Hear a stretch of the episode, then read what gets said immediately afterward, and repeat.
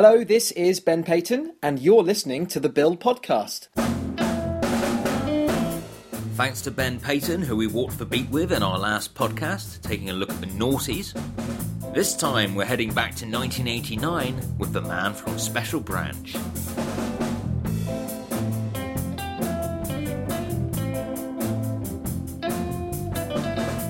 He's an acclaimed actor, a best selling author, and he's got some fantastic memories from starring in two series of The Bill.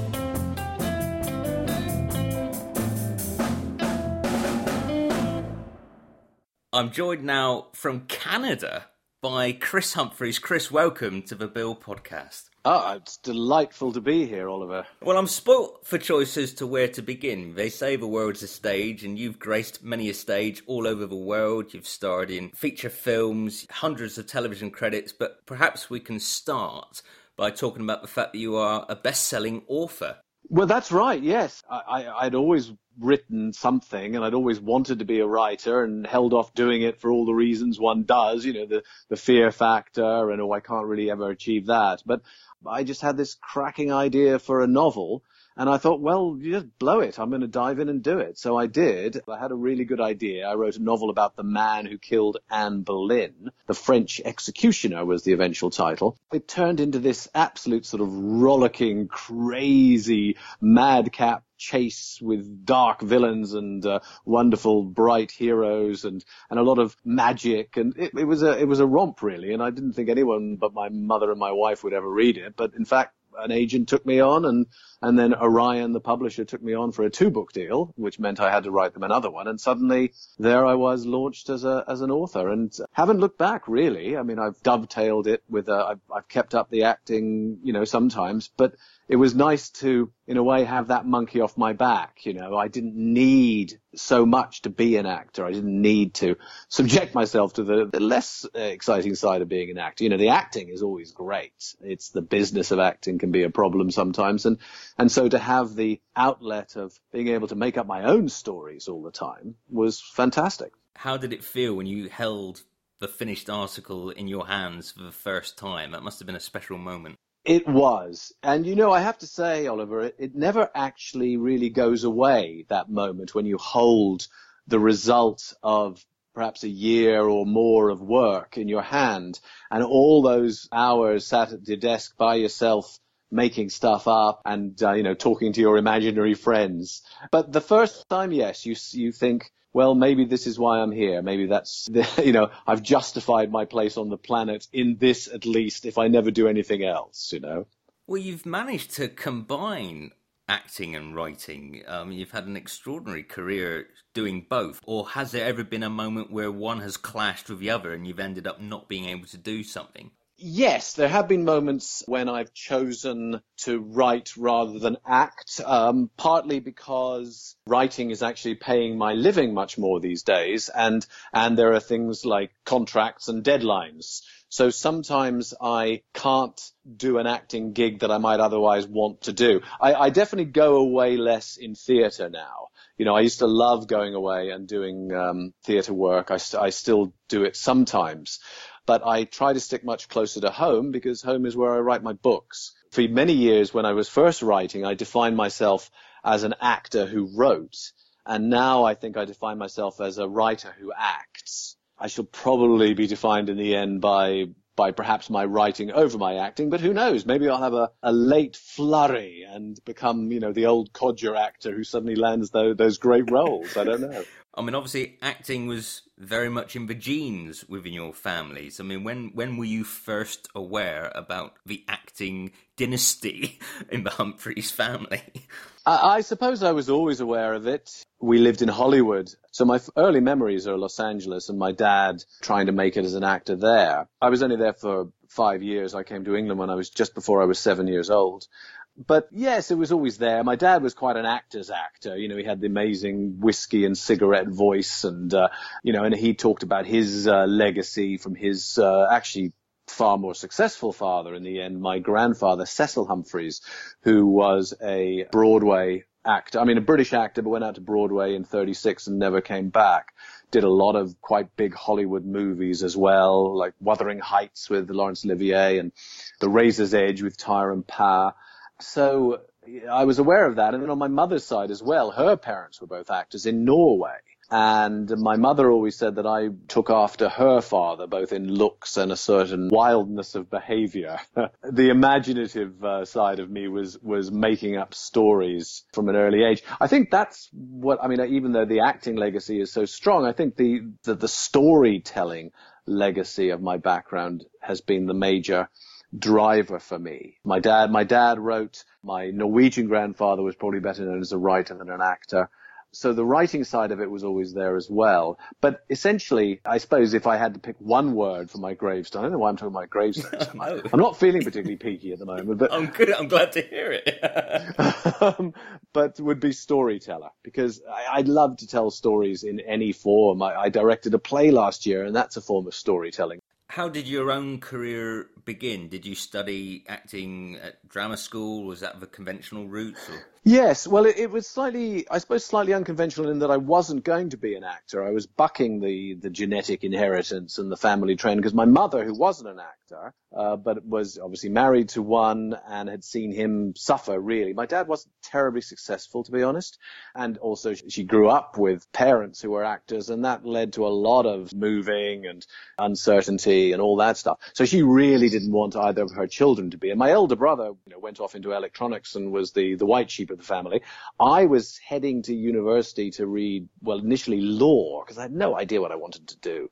And then, of course, I got cast in the lead in the school play. And then all the blood inheritance kicked in. it was Edward Albee's The Zoo Story. It's an amazing one act play. And that was it. I was hooked. So university went on the back burner and I decided uh, to go to drama school. So I, I took a year off first and, uh, and somehow survived it because I did, I spent that year as a motorcycle messenger in London, which was madness, but of course is paid dividends now because I, I write so much about London now, uh, you know, historical London that I, I know it so well. But then I went to the Guildhall School of Music and Drama for three years. A lot of actors who join the bill as a regular, it's their first big breakthrough part, whereas you're actually joining with after like a decade in television already under your belt and a very successful hit with AD Anno Domini. Yes, that was the one that uh, took me away to Hollywood for the best part of three years, which is a place I'd always wanted to return to as having loved it as a child. You know, sunny California was where I was drawn to.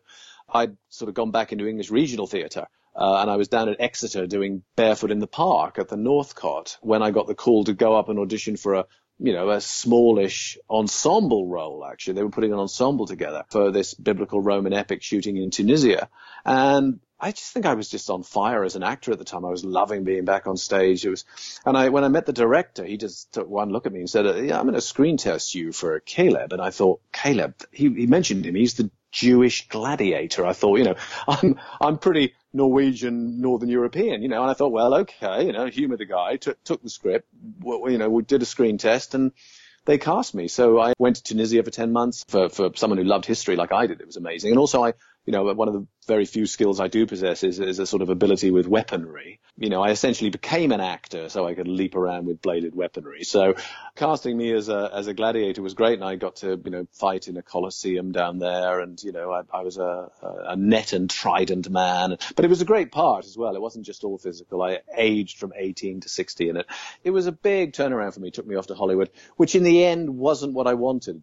You know, I lived there for a bit, but I, in the end, I decided I didn't want a career in American television. So I came back to England in 86 and I, I, saw your Dempsey and Makepeace the other day, having a rather fun scene downstairs with Dempsey and Makepeace sussing out your drug den. oh God, that's right. I was a sort of uh, coke dealer or something yeah, weird. Right. yeah. yeah, that that was strange. The only thing I remember about that performance was that I wore a diamond earring. you know, I used to occasionally uh, basically root a performance in a in a prop, which I'm I'm very big on props, or a piece of jewelry or a mustache. And, and, you know, some, sometimes there's a role that just sort of, that's it. You're, you're basically done. When I did Coronation Street, which was a terrific experience, it, eh, the script I got was just amazing. And I played this sort of wide boy Londoner called Clive Parnell, all fake tan and bling. And it was written in the script that I would have a Vicks inhaler and use it like a sort of baton to conduct uh, the, my scene in, in the Rover's Return. for me, as a as a kind of proppy actor, that was an absolute bloody gift. Well, you have a claim to fame. You are the first regular actor from the bill after finishing the series to join Coronation Street. Is that right? Oh, that is, well, that's quite the claim. Absolutely. Many have done it since, but yeah, you were the first. I think one of the reasons is that you couldn't get more diverse characters than Richard Turnham uh, and Clive Parnell, you know. Uh, with the, the, sort of more bottled up, uh, you know, middle class English guy that Turnham was to the sort of wide boy Londoner that Parnell was. Turnham was a role that I suppose was a little closer to who I am in terms of background and everything. Uh, whereas, you know, like, like a lot of actors, so many of us are, um, really all character actors. You know, that's what we love. We love to play the diverse characters. And even though we might sort of slip into those sort of the leading man roles and have, and have that sort of more straightforward look sometimes, it's not that I haven't done that and haven't enjoyed doing that. But for me, the buzz is always to, uh, to, to take on something more away from me. And so, you know, to, to play within the space of five years, a Jewish gladiator, a middle class English policeman, and a Cockney wide boy was was marvelous. You know, I tried to bring all these different things to Turnham because he could have just been too much of a straight arrow. I think.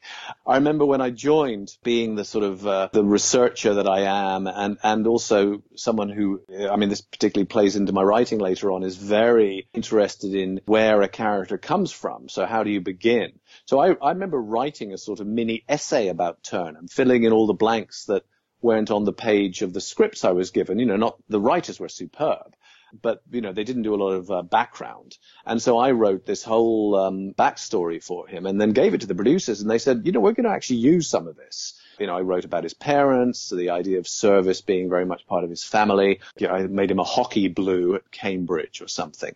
But also, I think what was intriguing for me was, I mean, I, you know, I knew my job. I'd been hired to wind up the Cockneys. That was that was essentially it. Turnham's there. You know what they? I mean, I was told, you know, first day, you're a seagull, mate. You know, not not in the script, but but but the, I think one of the police advisors said uh, you're a seagull. And I said, really? What's a seagull?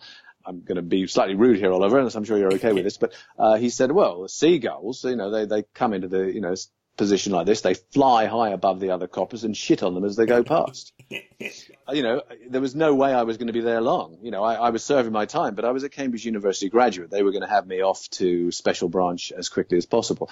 So, you know, there I was, and, and they created this lovely um, antipathy between me and Quinnan, played by the wonderful Andrew Paul. And so, you know, he had the goods on me because, uh, you know, I'd been a bit of a rogue at the previous station, you know, and, and got involved with a superior's wife, apparently. So, so there was all this other stuff to, to Turnham. I do remember, you know, just asking for various things as an actor. Like we, we had to do this uh, scene where we all sat around, you know, waiting for something. And I said, well, I want to read a newspaper. They said, oh yeah, yeah, we'll, we'll bring in the, the Telegraph or something. I said, no, Turnham is a Guardian reader. and they looked at me and went, yeah, all right. So there I am sitting in one corner, probably the only copper at Sun Hill who ever read The Guardian. you were an established actor by then, so was this a straight offer of a regular role in the bill? Well, actually, it's it's quite a fun story because it's a um, it's a real actor's and a, a real agent's story. This actually, you know, I mean, just to briefly fill in, I'd come back from America. I'd gone off on a six month tour playing Jack Absolute in The Rivals, who I later ended up writing novels about. Though personally, I wasn't having such a good time. My my marriage was ending. I was a bit lost at that point. You know, I'd had the big Hollywood thing. I'd married and I was now sort of feeling I was failing this major adult test as it was, you know, uh, having had a pretty steady, thriving career. I was now in my early thirties and wondering, okay, what next? I've done Hollywood. I've done some fairly big British TV and I've played a lot of theater, but you know, is this it? And so I was actually going through a bit of a sort of, oh, I'm not even sure. I'm, you know, maybe I should just go traveling for a couple of years or something, just get my head together. And, and I was in a bit of that state when I switched agents and I joined this wonderful British agent who, you know, if there are actors out there, they'll go, oh yeah, Barry Brown. Now Barry Brown was, was really, you know, he was one of those old, old lovey agents, you know, just been around for years, um, liked to take his three hour lunches, you know. so I joined Barry and about a week later, Barry was visiting a friend of his in hospital. he might have been a client even. The guy's wife was Paddy O'Connell, who was the casting director on the bill. And so they're standing around her husband's, uh, you know, hospital bed. And, uh, they, you know, he's, he's brought the flowers and the grapes and whatever, and they're chatting away. And of course, Barry's an agent. So he immediately turns to the wife and says, uh, so, you know, who are you casting on the bill at the moment?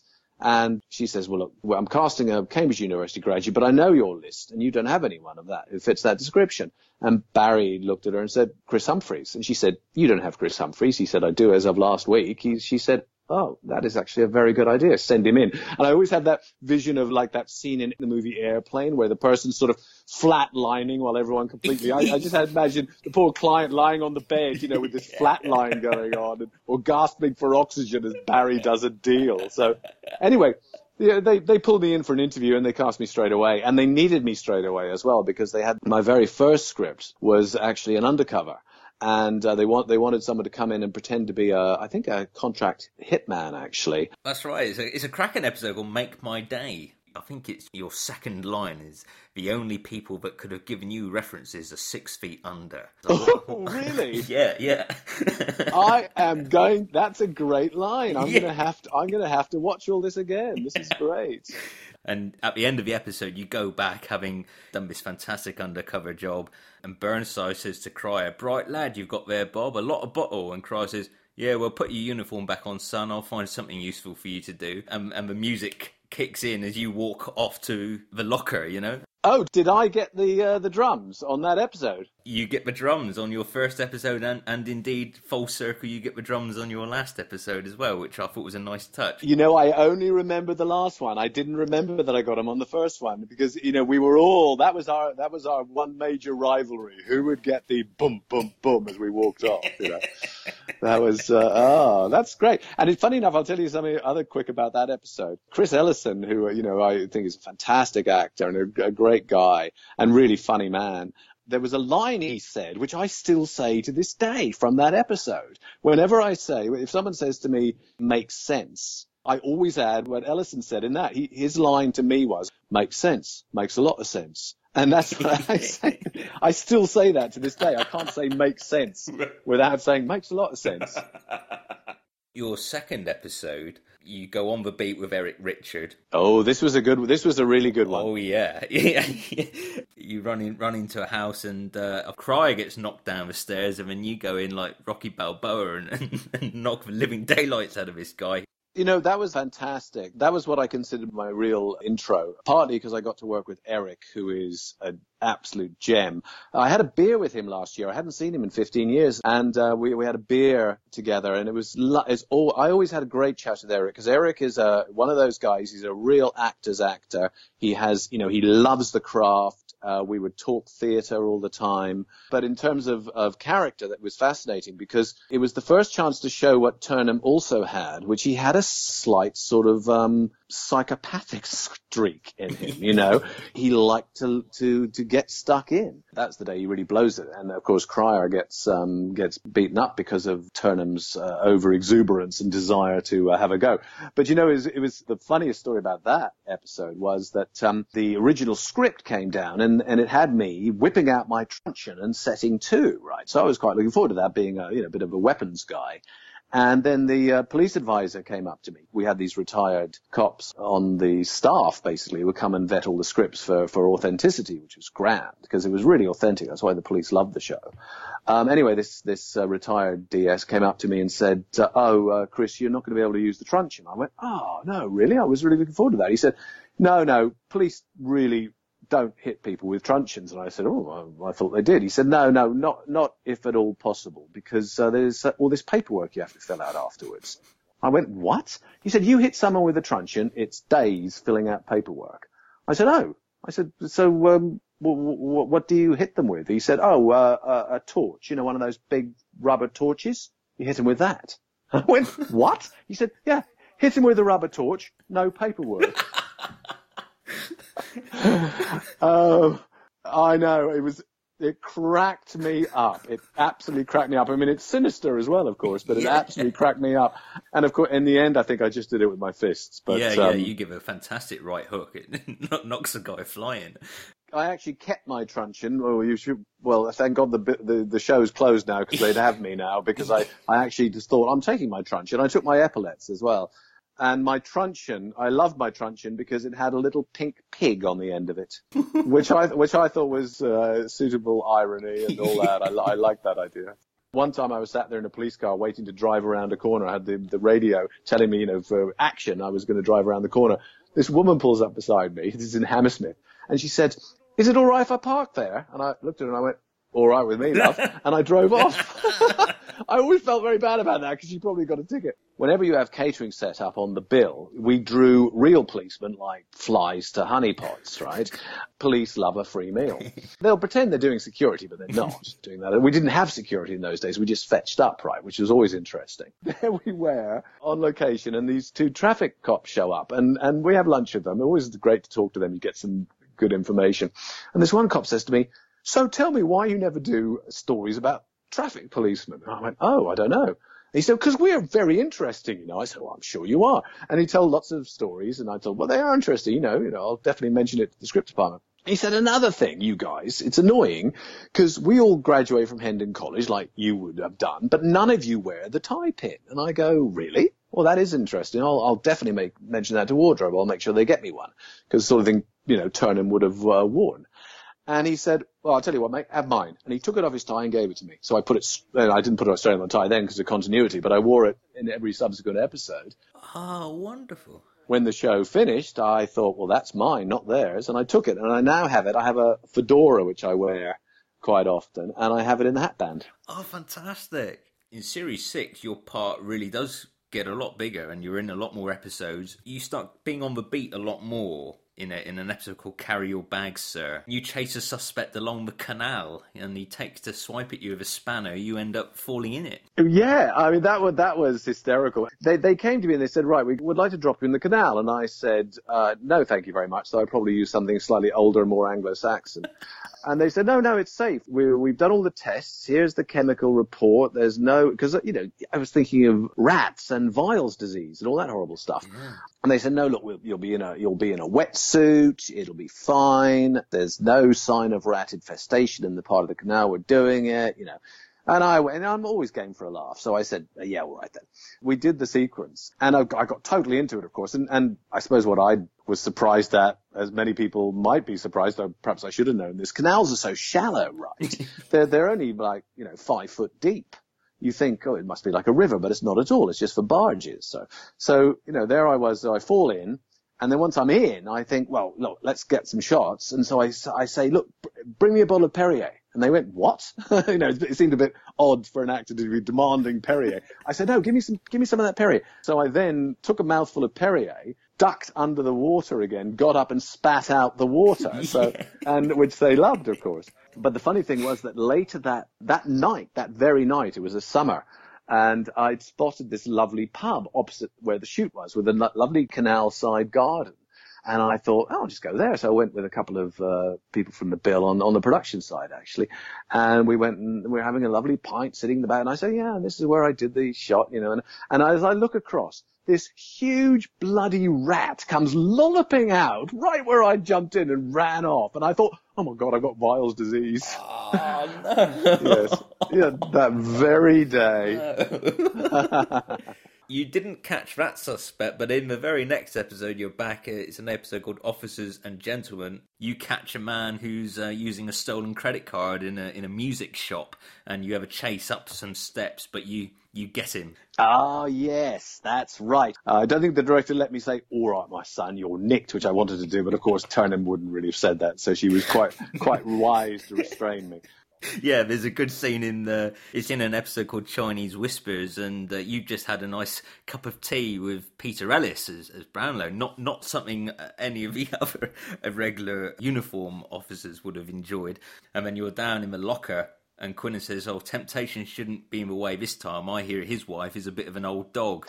yeah, you slam his locker shut and block him being able to leave and then uh, Graham Cole walks in, that you know stops you from probably doing him some serious damage. Oh yeah, I, I remember that very clearly. And you know, every time you mention the name of an actor, I go, oh yeah, because they were such terrific actors. Everyone, you know, to work with the ensemble work in that show, and because it was a complete team. And any time you got to act with any of them, you you had to bring your best game, you know, because everyone was really good. But but also, you know, we were all about the moment, all about working together. It was, um, you know, the scripts were excellent, the the crew were wonderful, the camera work was amazing. I thought, especially as as we had to shoot it so fast. Um, you know, th- these were these were very quickly shot. If if you as an actor asked for another take, they might give you one more. They probably wouldn't give you two. You know, so you had to really bring your game to the moment. Graham was a great guy. Graham and I had this. I, I can't remember what episode it was, but I remember he and I chatting about it. And he and I were the two big men. We were the two tallest guys among the bobbies. And so we had a, you know, we thought we'd play a, we played a moment of, are you and I going to go? You know, are we going now? And and we both backed off. But we discussed it beforehand, and so there is that moment when Graham and you know Graham's such a lovely man. You know, we talk to each other about it, and we'd say, you know, what can we bring to this moment? Which I think is it was definitely one of the strengths of the bill. Yeah, that's a that's a lovely episode. It's called Kidding. I'm in an episode called Workers in Uniform. Andrew Paul has borrowed your patrol car and then scratched it. Then you're up in front of the late great Colin Tarrant, ah. calling you a sloppy officer. I, I love Colin. I was I was devastated when I heard the news about Colin. Uh, Colin, when he joined, he joined a few months after me, and people were inevitably and invariably lovely when a new actor, but a new regular joining, it's it's a fairly nerve wracking. You know, you're joining one of the best established shows in the country, very high visibility. And I remember Colin being really sweet uh, because I had a, quite a few scenes with him in that in that episode that he joined, and he came up to me at the end of the day and he said, "Thank you very much." And I said, "What?" And he said, "Well, just thank you for kind of looking after me out there." And I went, "Mate, you know, we've all been here. Welcome aboard. You know, a lovely, lovely man, terrific actor." you're dragging a gentleman into custody and he says, In my country, I'm an entertainer, an artist. And then you respond and say, Well, in my country, you're a drunk. yeah, Turnham had a bit of a wit to him. That was, uh, it was, uh, and they wrote for that. You know, that, that was the other great thing about the writers. You know, they'd, they would pick up on something you did and they would think, oh, okay, he can do that stuff. So I think, you know, when you point out that maybe I got some more of the wry humor, I suppose that's what the, the writers picked up on. You go into a pub with Seeta Indrani. Ah, Seeta. I was going to ask you about her. Seeta was lovely, and, she, and yeah, she and I got on very well. You take on a, a, monster of a man called Mad Mike. He's played by Terry Richards, and he uh, kicks you into a table of drinks. And it looks like you did that yourself. It looks like it's you. Yes, I'm. I'm pretty sure that was me. I mean, you know, we had great stunt guys, obviously, and they wouldn't risk us on anything too serious. But something like that, I'd done a lot of stage fighting, and I could definitely get away with that. So I'm sure, I'm sure I did do that. And Terry Richards, yes, I remember him. He was enormous. But I'm six two, and I'm not used to standing in a bar looking up at people. It was quite, it was quite an odd feeling the major episode for you is a, a cracking episode called Citadel. Oh, yeah. You're being investigated by MI11. Because this investigation is going on, you've been given a rather tedious task of guarding a hole with a lovely old actor called Michael Bilton. Oh, he was great. Oh, he had a blast. he keeps going. And I, remember, I do remember one of my lines. I, I, I had to take this deep sigh and look at him and go, Not busy yourself today, sir? That's exactly right. and that was a great because that was that was basically it wasn't my final episode, was it? But it was my penultimate episode because this is the one where I'm being interviewed. Christopher Godwin, another excellent actor, and he came in to interview me about you know am I fit to go to special branch given that I've donated money to the IRA, it seemed and also uh, had an affair with the uh, former chief superintendent's wife at the previous station. So, which is what Quinnan had been alluding to all the time. So, I do remember that episode. That was a lovely one to uh, to you know when when I knew I mean I knew my time was up obviously on the bill but but it was as you say a lot of actors just didn't get the exit story and to to know that they were doing that for me was a, was a definitely a privilege. To be honest, I was originally told I was going to be on it for three months. So the fact that I got close to a year out of it was was great. But they just, you know, they said, you know, we try to reflect, you know, what actually happens in a police station, and Turnham wouldn't stay around he's off. He's got to go off to a special branch. So he's a, he's a high flyer. You know, there's that moment of, oh, but then, but then afterwards, I, you know, my, my travel plans have been interrupted. You know, I was going to go off traveling, remember? So, so suddenly, you know, uh, I could go traveling with a healthy bank account behind me. So it was great. And quite a compliment, isn't it, to go to to special branch. You know, that's quite a cool thing for a character, isn't it? Yeah, well, I was I kept waiting for the spin-off series. You know, yeah. it would have just been called Turnham, and you know, I'd have, I'd have been the big cop star of Britain now, rather than lying on a bed in Salt Spring Island, British Columbia. So. and you do get mentioned after you leave. I don't know if you ever know, knew this, but I mean, some some characters go and they never get mentioned again. But but Reg Hollis talks about whatever happened to Turnham in a, in a scene in Mark Powley's last ever episode, actually. Oh well, that's good. That's nice to know. No, I didn't know that. Well, thanks for telling me that. I also um, I did visit um, because I all my stuff was done at Barlby Road, you know, off Ladbroke Road. Yeah. And and then they moved to Merton.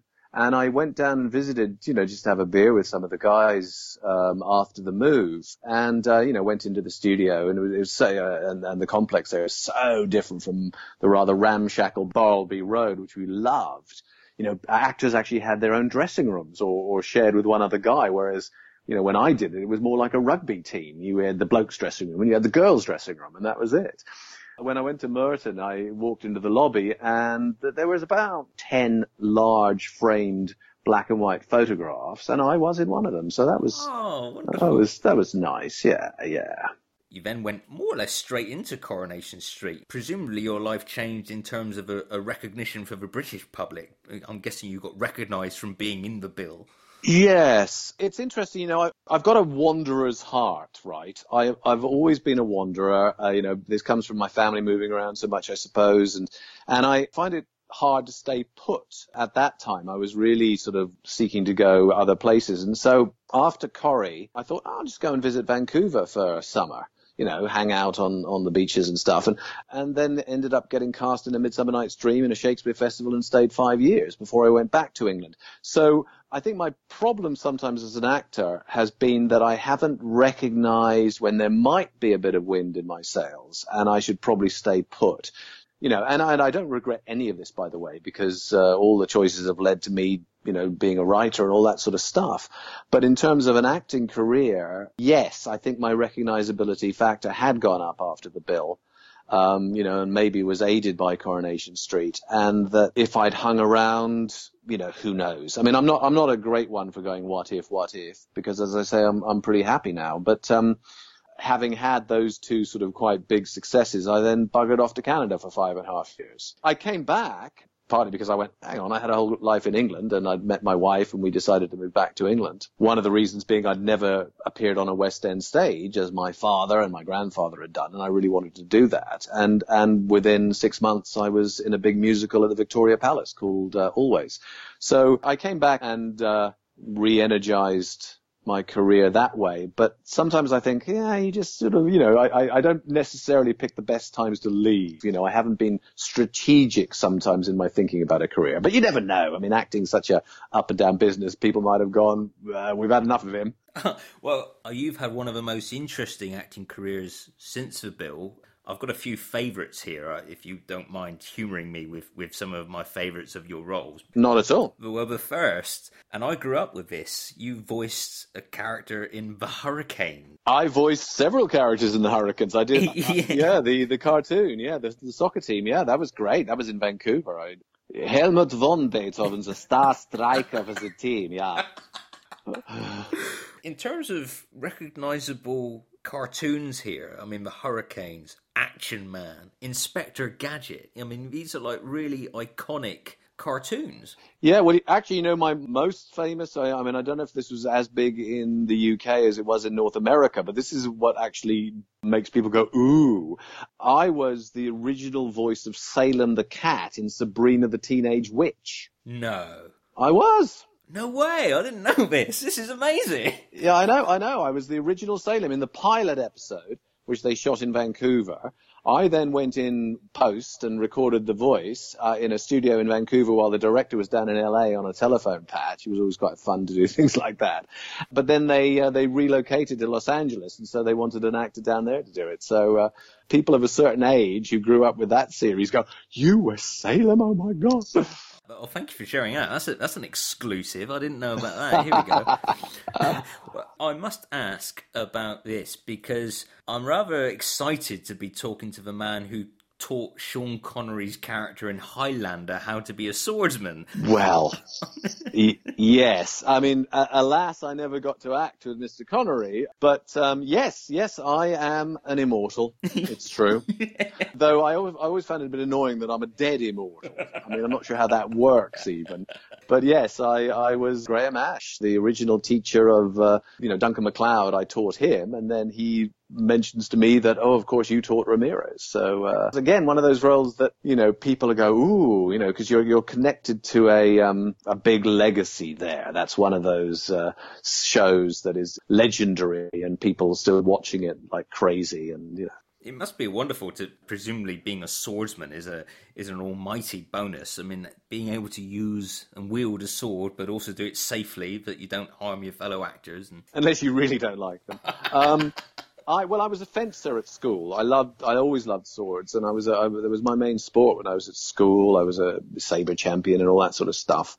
Um, and then when I went to drama school, I did a lot of stage fighting, and then, um, and then have managed to parlay that. It's, I don't tap dance, and I'm not a great singer, so it is my only skill really. And I've managed to to deploy it on on a number of occasions. I mean, I even in Canada, I even became a fight choreographer for some time. So yes, it is useful, and it has served me quite well in terms terms of those sort of. I mean, The Gladiator, that was one of them.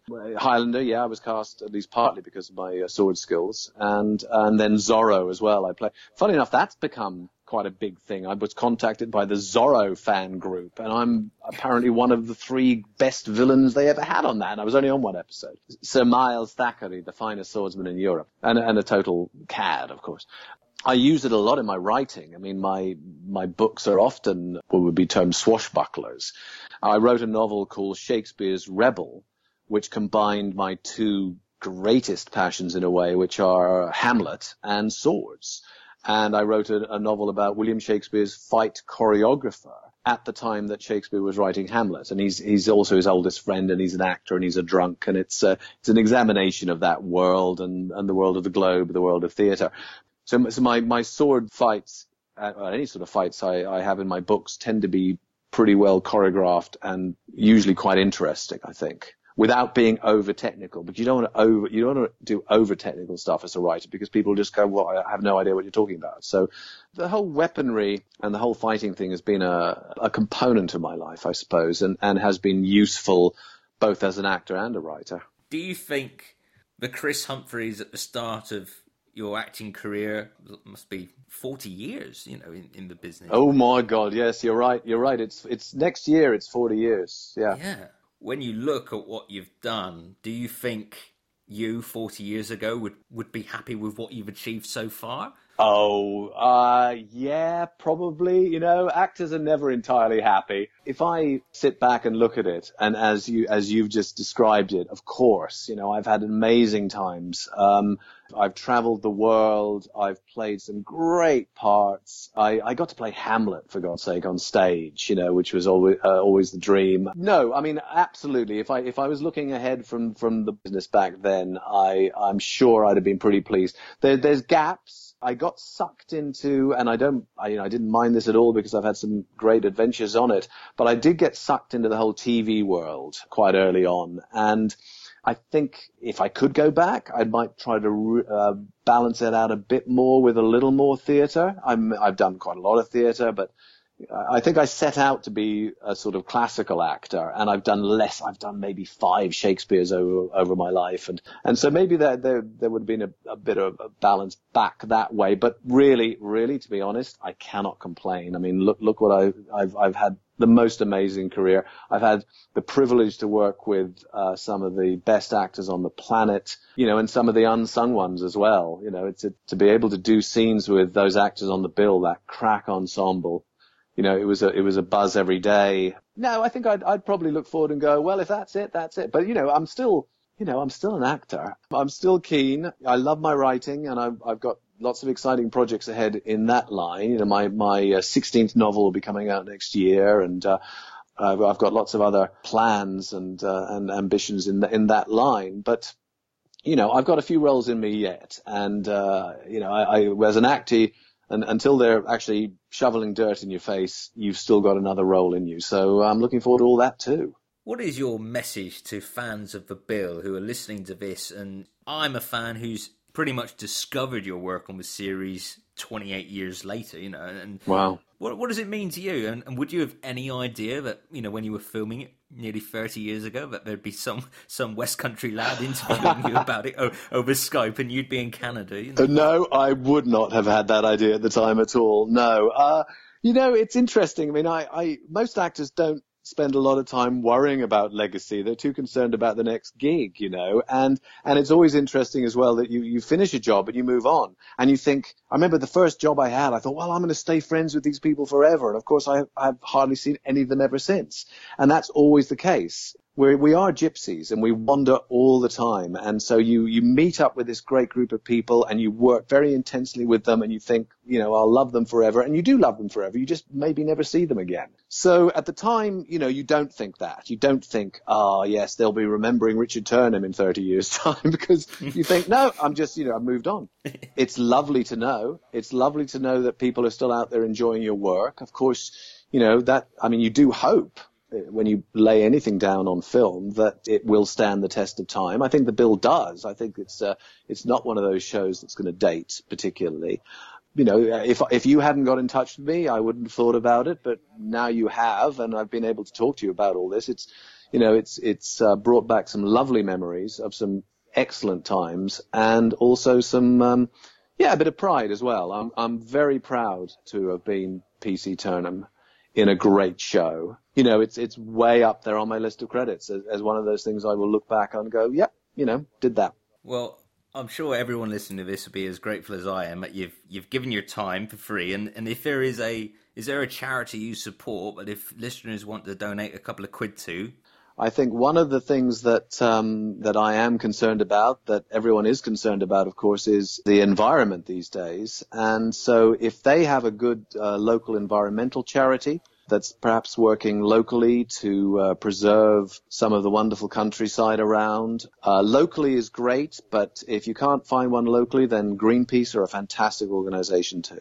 I'm glad you feel proud of your time on the bill. You certainly wore the uniform with, with pride. You looked the part. You gave a fantastic performance, and I'm really chuffed to have been talking to you and celebrating your life and career so far. I'm sure there's plenty of gold dust, and I'm going to be enjoying reading the rest of the French Executioner and then dipping into the rest of your your novels.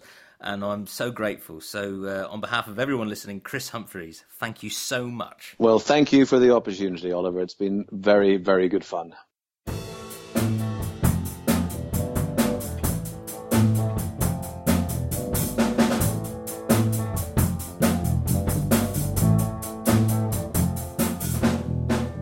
My huge thanks to Chris Humphreys for giving his time and sharing his brilliant memories of the bill. I thoroughly enjoyed researching Chris's career. To be honest, I still feel like I've only scratched the surface. He's a really fascinating man, and uh, I thoroughly enjoyed his company over Skype. As an author, Chris writes as C.C. Humphreys. Perhaps you'll all join me in starting a collection of his very exciting novels. I bought mine brand new from Amazon. They're also available from Waterstones, and you can read about them all on Chris's website at cchumphreys.com. And you can get in touch with the great man on Twitter at HumphreysCC.